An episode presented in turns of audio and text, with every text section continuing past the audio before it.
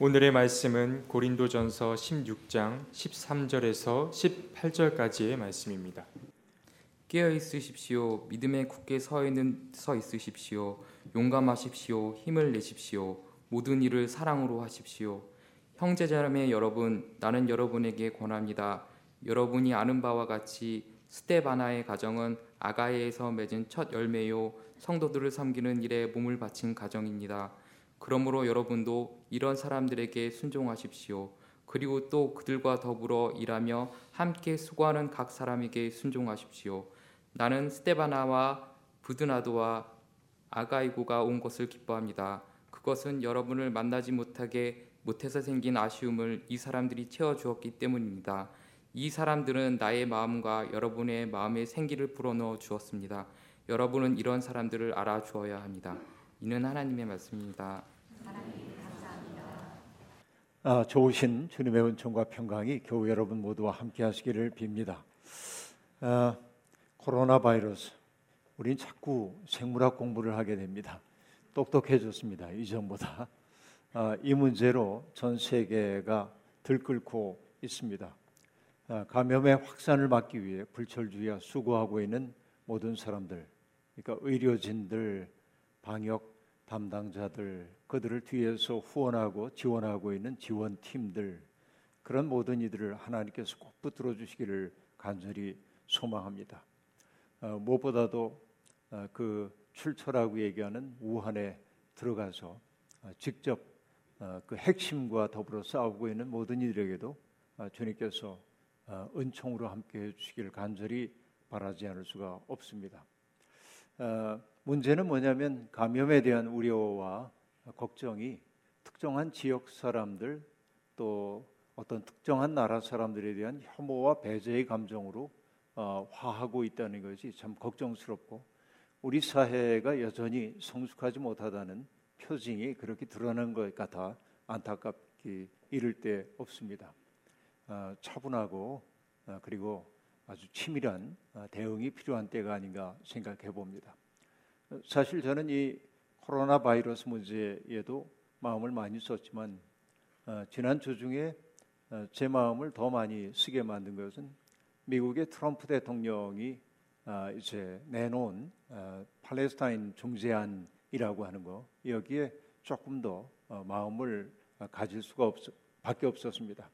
소위 중동 평화관이라고 하는 것이었는데 아, 팔레스타인 사람들이 살고 있는 그 지역에 정착촌이라는 명분으로 이스라엘 사람들이 들어가 살기 시작했는데 그들을 보호한다는 명분으로 어, 울타리를 둘러치고 그러면서 정착촌이 건설이 됐는데 그 정착촌을 이스라엘의 영토로 하고 아, 그리고 아, 팔레스타인 사람들에게는 500억 달러 상당의 지원을 함으로 그들이 경제 개발하도록 해주겠다는 약속이었습니다.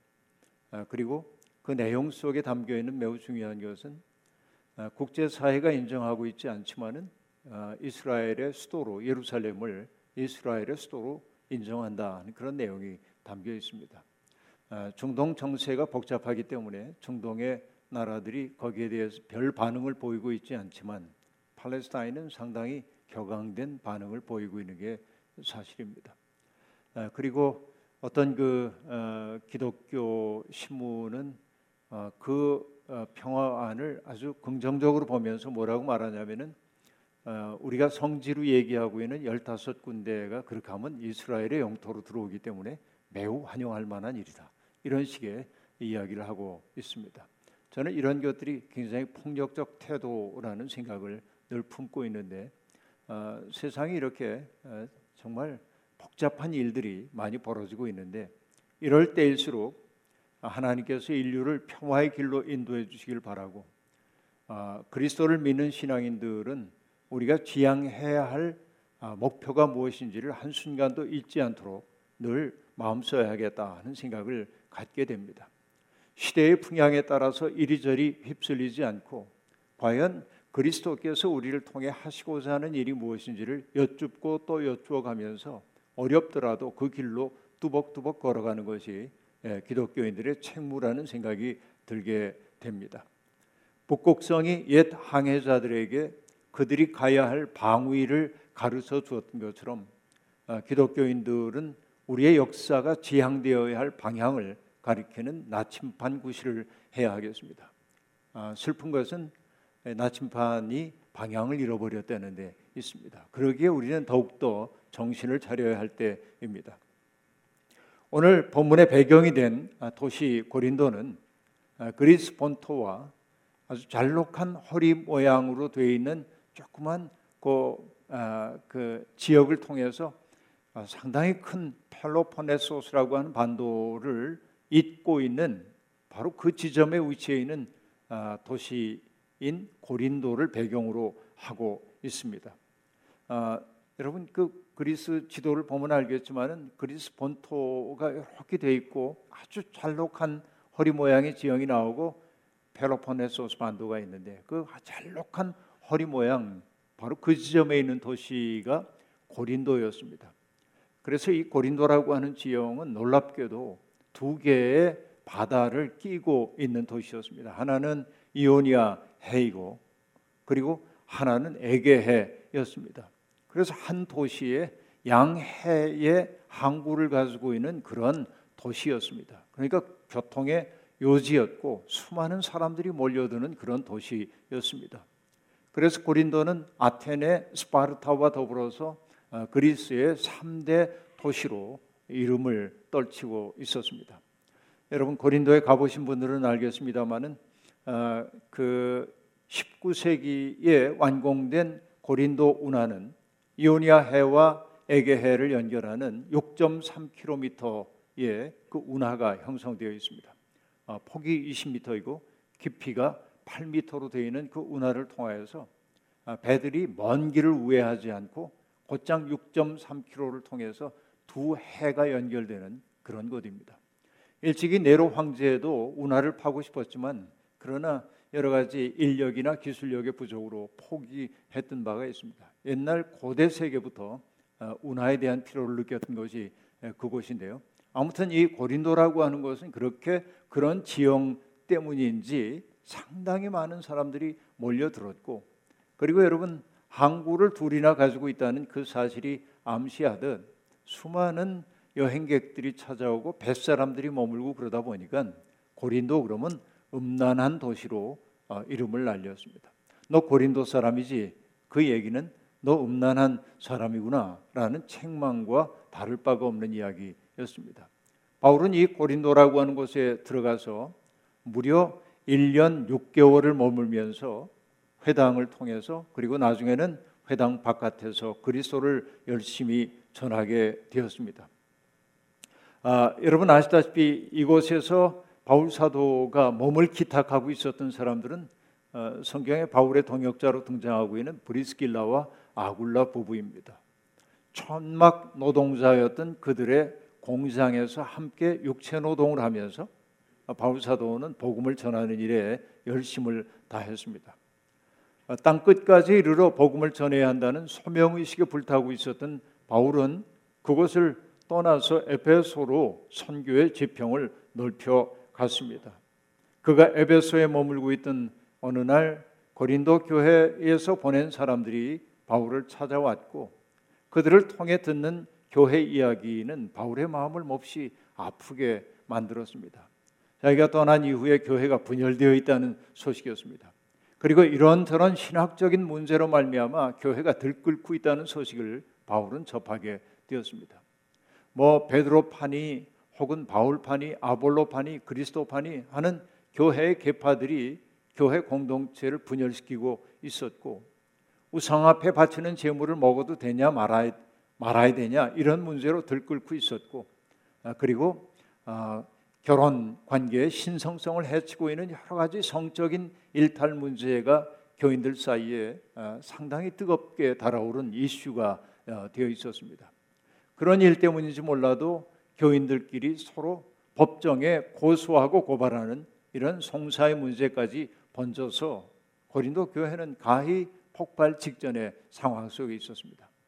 게다가 뭐냐면 어떤 은사가 가장 큰 은사인가 하는 은사에 대한 우월에 대한 그런 논쟁 때문에 방언을 하는 사람들이 특별히 그렇지 못한 사람들을 깔보는 이런 일 때문에 교회가 상당히 큰 어려움 속에 있었던 것이 사실입니다.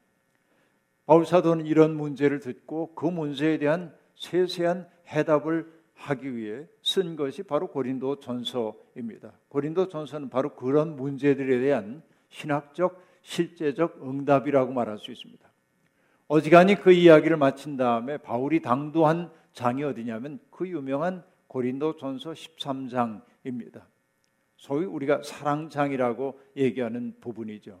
그러니까 고린도 교회가 직면하고 있는 다양한 문제들을 다 다룬 끝에 당도한 고린도 전서 13장은 뭘 뜻하냐면 결국 교회라고 하는 것이 든든히 서가기 위해서는 사랑에 바탕하지 않으면 안 된다. 근거하지 않으면 안 된다. 기독교 윤리의 핵심이라는 것은 서로에 대한 진실한 사랑에 있다라는 말을 하기 위해 바울 사도는 13장에 사랑을 얘기하고 있습니다. 금방 열거했던 이 교회 문제를 염두에 두고 13장에 나오는 사랑에 대한 정의를 들어보십시오. 이렇게 얘기합니다. 사랑은 오래 참고 친절합니다. 사랑은 시기하지 않으며 뽐내지 않으며 교만하지 않습니다. 사랑은 무례하지 않으며 자기의 유익을 구하지 않으며 성을 내지 않으며 원한을 품지 않습니다. 이렇게 말합니다. 이것은 여러분 아무런 맥락 없이 발화된 말이 아니라 이 사랑이라고 하는 것을 규정할 때 바로 고린도 교회라고 하는 삶의 자리를 염두에 두고 사랑에 대한 이야기를 하고 있어요. 그렇게 본다고 한다면 바로 사랑은 감정이 아니라 의지적 노력이어야 함을 우리에게 보여주고 있는 대목입니다.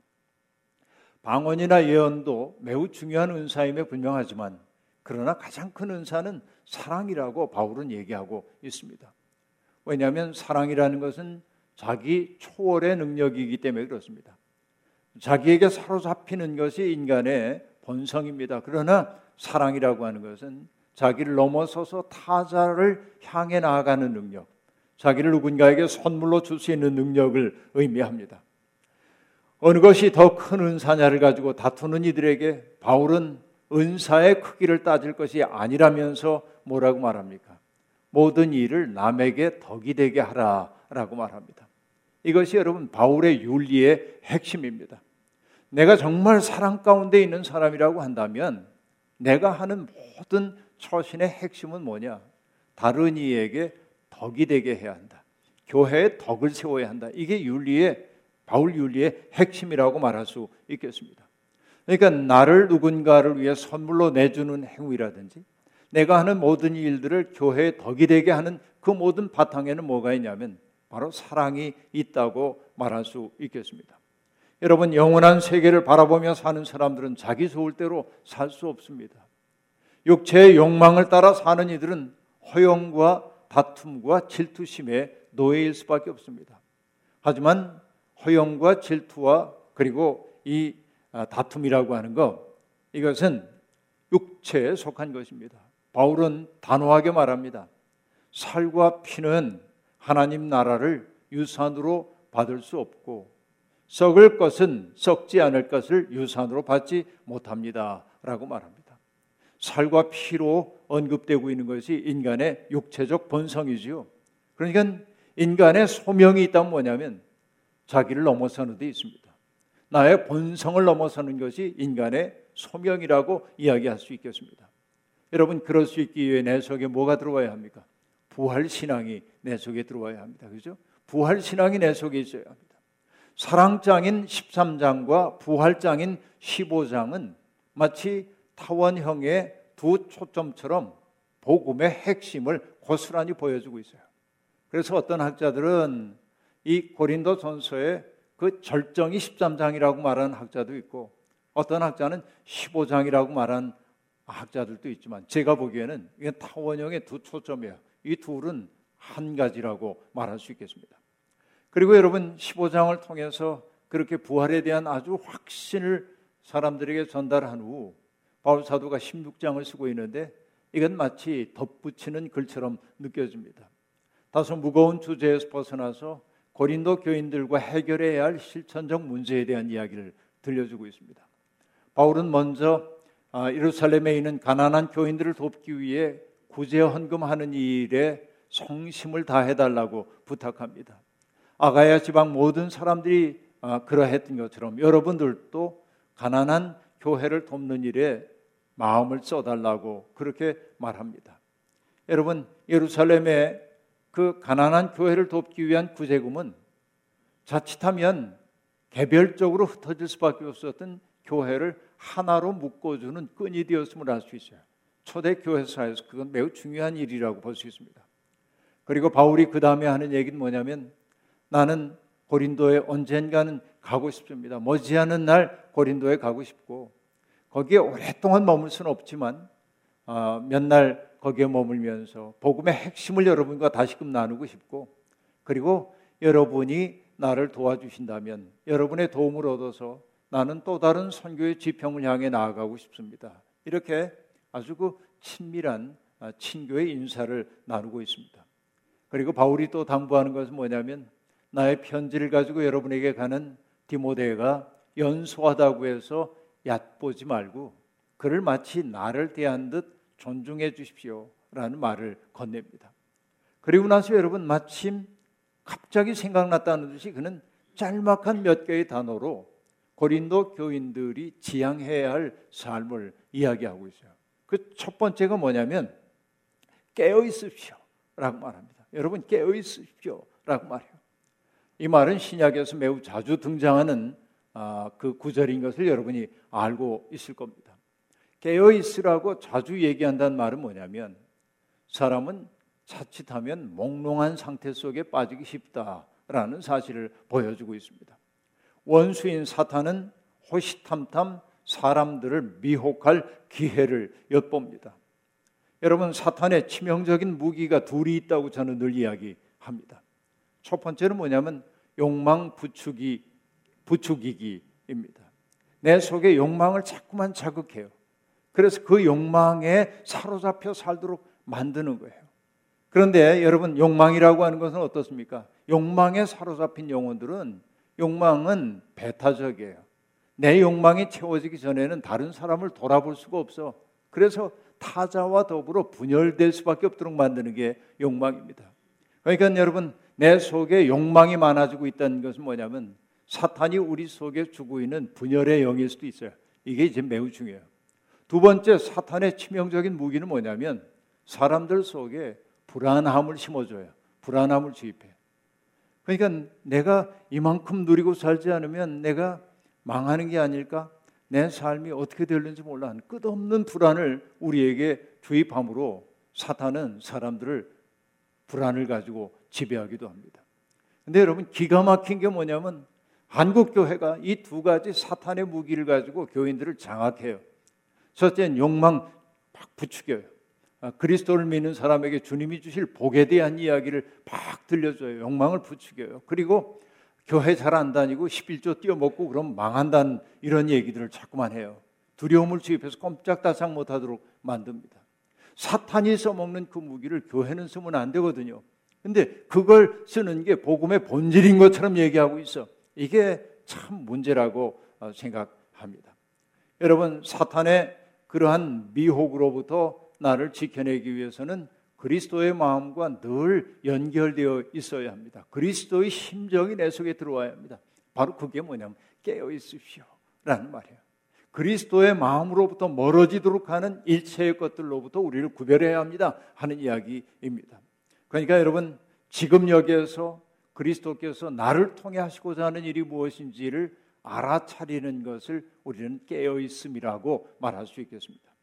둘째로 바울 사도가 하는 얘기가 뭡니까? 믿음에 굳게 서 있십시오. 이렇게 말하고 있습니다. 믿음이라고 하는 것은 결단이고 모험입니다. 길 없는 곳에서 길을 보는 것이 믿음이고 증오로 가득 찬 세상에서 사랑을 견지하는 것이 믿음이고 냉랭한 세상에서 따뜻함을 가지고 가는 것이 믿음이라고 말할 수 있습니다. 바로 이것이 믿음에 굳게 서 있다는 말입니다. 예수 그리스도를 길로 삼았으면 그 길이 내게 손해를 가져올 것처럼 보인다 할지라도 뚜벅뚜벅 그 길 걷는 거예요. 바로 그것이 믿음에 굳게 서 있다는 말이라고 말할 수 있겠습니다. 어려움과 손해를 기꺼이 감수할 마음이 생길 때 우리 믿음이 자랍니다. 우리가 든든해집니다. 이게 비결입니다. 여러분 1949년에 프랑스의 조각가인 자코메티라고 하는 사람이 만들었던 조각 작품 광장을 가로지르는 남자라는 작품이 있습니다. 자코메티는 우리나라에서도 이제 꽤 유명해졌는데요. 보면은 그 작품은 시시합니다. 첫사처럼 삐죽한 사람이 마치 옆에서 보면 사람 인자 모양으로 이렇게 돼 있는데 광장을 가로질러 몸을 앞으로 내밀고 걸어가고 있는 겁니다. 그 작품이 엄청 비쌉니다. 나도 할 수 있을 것 같은데. 예, 그런데 여러분 이 광장을 지나가는 그 남자의 모습을 어, 형상화해 놓은 다음에 자코메티는 자기 작품에 이런 글을 덧붙입니다. 마침내 나는 일어났다. 그리고 한 그 발을 내디뎌 걷는다. 어디로 가야 하는지 그리고 그 끝이 어딘지 알 수는 없지만 그러나 나는 걷는다. 그렇다 나는 걸어야만 한다. 절망이 나를 잡아챈다 할지라도. 세 속의 욕망이 내 발걸음을 지체하게 만든다 할지라도 나는 일어서고 그리고 걷는다 말이죠. 이것이 인간의 장엄합니다. 그래서 여러분 직립한 존재가 아름답다고 자코메틴 얘기했어요. 일어나야 합니다. 일어나야 합니다. 그런데 여러분 자코메티의 광장을 가로지르는 그 남자는 어디로 가야 하는지를 알지 못하나 걷는다고 말했습니다. 생명의 장엄함과 비애가 동시에 느껴지는 장면입니다. 그러나 우리는 가야 할 곳이 어디인지를 알고 갑니다. 막연히 가는 사람 아니라 그리스도라는 표대를 향해 나아가는 사람이기 때문에 그렇습니다. 그러기에 상황이 어떠하든지 그 길에서 벗어나면 안 됩니다. 이게 우리가 그리스도 안에서 든든히 굳게 서 있단 말의 의미입니다. 그 다음에 셋째로 뭐라고 얘기합니까? 용감하십시오. 힘을 내십시오. 모든 일을 사랑으로 하십시오. 라고 말합니다. 주님의 뒤를 따르는 사람들은 용감해야 합니다. 전심 전력을 다해야 합니다. 난폭한 세상, 인정이 메말라가는 세상을 보면 자꾸만 우울한 마음이 드는 게 사실입니다. 아무리 애써 보아도 세상은 달라지지 않는 것처럼 보이기도 합니다. 그러나 여러분, 우리가 아는 것은 세상은 좋아지고 있어요. 이걸 알아야 돼. 여러분, 이탈리아의 사상가였던 안토니오 그람시라는 사람이 했던 유명한 말이 있습니다. 나는 지성으로는 비관주의자지만 의지로는 낙관주의자다. 그렇게 말합니다. 내 마음은 희망이 없다고 자꾸 말해요. 나의 경험은. 그러나 뭐냐면 나의 의지는 잘 될 거라고 믿고 가는 거예요. 이게 믿음의 태도라고 말할 수 있겠습니다. 이 마음을 품어야 합니다. 예수님은 로마 제국이 지배하는 세상에서 하나님 나라를 선포하시고 사람들을 하나님 나라로 초대하셨습니다. 진정한 용기란 이런 것입니다. 여러분, 얼마 전에 제가 SNS를 보다가 수첩에다 적어 놓은 구절이 있습니다. 아주 짤막한 구절인데 영어로 이렇게 쓰여 있었습니다. Fear says, what if? Faith said, even if. 그렇게 말해요. 두려움은 말한다. If? 만약에 어떠 어떠한 일이 벌어지면 어떡하지? 이게 두려움이 하는 말이에요. 그러나 신앙, faith는 뭐라고 말하냐면, even if, 설사 그렇다 할지라도. 그렇죠. 여러분은 두려움의 영에 사로잡혀 삽니까? 아니면 믿음의 영에 사로잡혀 삽니까? 믿음의 사람들은 용감해야 합니다. 그리고 거칠어지지 말아야 합니다. 믿음의 사람들은 모든 일을 사랑으로 해야만 합니다.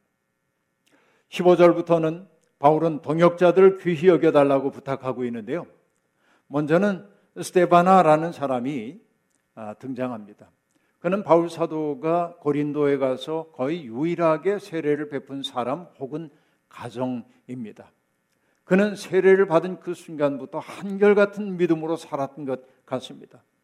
바울은 그 가정을 일러 아가야에서 맺은 첫 열매라고 말하고 있고 성도들을 섬기는 일에 몸을 바친 가정으로 소개하고 있습니다. 여러분 어떻습니까? 첫 열매라는 것은 순서를 뜻한 건 그럴 수 있어요. 그런데 그 뒤에 나오는 얘기, 성도들을 섬기는 일에 몸을 바친 가정이다라고 말합니다. 그러니까 그는 물심양면으로 성도들을 돌봤던 것 같습니다.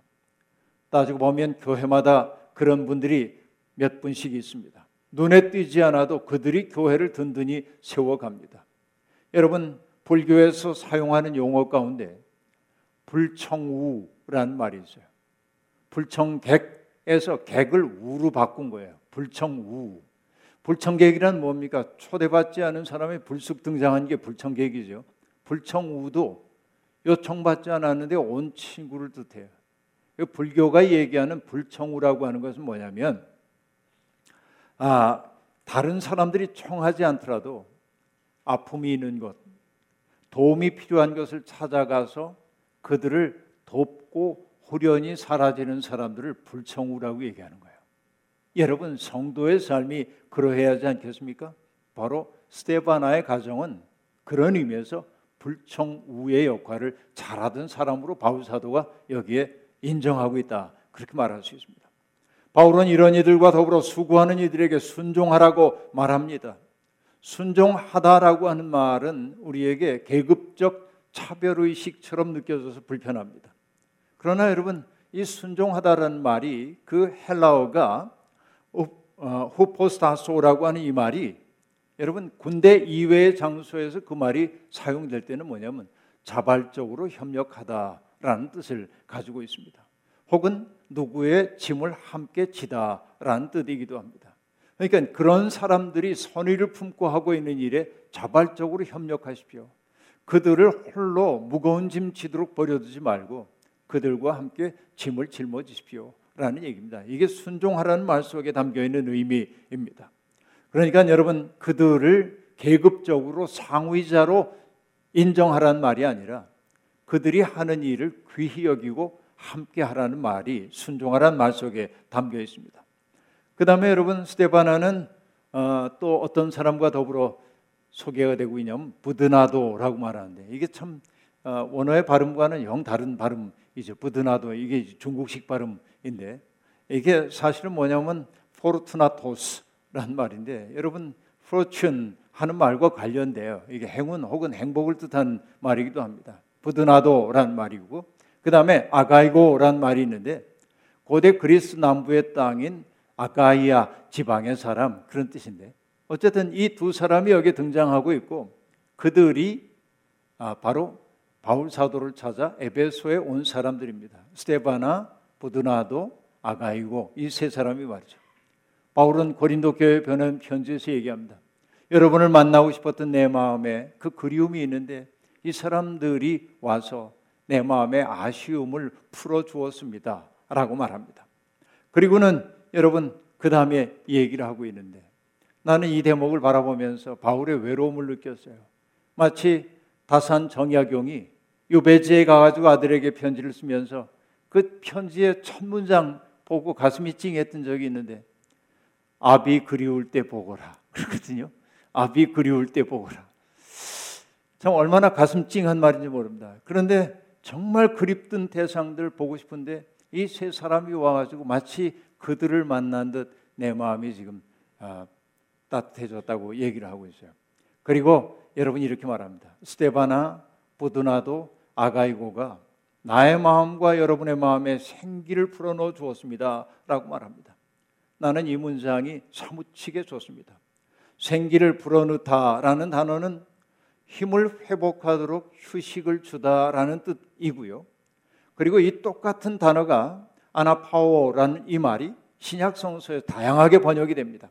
어떻게 번역되냐면 새롭게 되다, 기운을 차리다, 용기를 북돋다 이렇게 번역이 되는데 특별히 여러분 출애굽기에서는 이게 물론 히브리어이지만은 히브리어가 나중에 번역될 때 그 단어로 번역된 겁니다만 하나님이 세상을 창조하신 다음에 안식하신 것을 설명하면서 이렇게 얘기합니다. 하나님께서 이랜날에 숨을 돌리셨다라고 말합니다. 이게 출애굽기 31장 17절에 등장하는 이야기입니다. 생기를 불어넣는다는 것은 결국 무엇입니까? 다른 사람으로 하여금 숨을 돌리게 하는 사람, 마음을 시원하게 하는 사람, 누군가의 마음을 새롭게 하는 사람이라고 말할 수 있습니다. 여러분, 이 구절과 만나서 우리 마음속에 도전이 생기잖아요. 나는 어떠한가? 우리도 이런 사람이 되어야 하지 않겠는가? 만약에 우리도 이 말을 들을 수 있다면 그대는 내 마음에 생기를 불어넣어 준 분입니다. 이 말을 들을 수 있다면 사회적 성취야 어쨌든지 간에 우리는 괜찮게 살았다고 말할 수 있지 않을까요? 누군가에게 안식일이 되는 사람, 누군가에게 고향이 되는 사람이 있습니다. 바울 사도는 그런 사람들을 알아주어야 한다고 말하고 있습니다. 그들을 귀히 여기고 본을 삼아야 한다고 신신 당부하고 있습니다. 거칠고 냉랭한 세상이지만 그 속에 사랑의 온기를 가져가는 이들이 있습니다. 사람들의 마음 속에 있는 얼음을 녹이는 봄볕이 되어 다가가는 사람들 말입니다. 이제 내일 모레면 입춘입니다. 겨울 한복판에 우뚝 서는 봄처럼 우리는 입춘의 사람이 되려는 부름을 받고 있습니다. 이 부름에 응답하기 위해 오늘도 깨어 있으십시오. 믿음에 굳게 서십시오. 용기를 내십시오. 그리고 이 모든 일에 사랑을 더하십시오. 주님은 여러분을 통해 이 세상에 사랑의 봄을 가져오기를 원하십니다. 그 부름에 응답함으로 우리의 삶이 생기 충만한 삶이 되기를 주의 이름으로 축원합니다. 주신 말씀 기억하며 거듭의 기도 드리겠습니다. 하나님 세상 사는 동안 싸늘한 시선을 받느라 지쳤습니다. 냉혹한 말들에 지쳤습니다. 그래서 우리는 세상에 희망이 없는 것처럼 느끼기도 합니다. 그렇다 할지라도 우리는 세상에 희망을 가져라고 가져가라고 부름받았습니다. 냉랭한 세상을 온기로 녹여 생명이 싹 트는 세상 이루라고 보냄을 받았습니다. 홀로가 아니라 주님이 동행하신다고 말씀해 주셨습니다.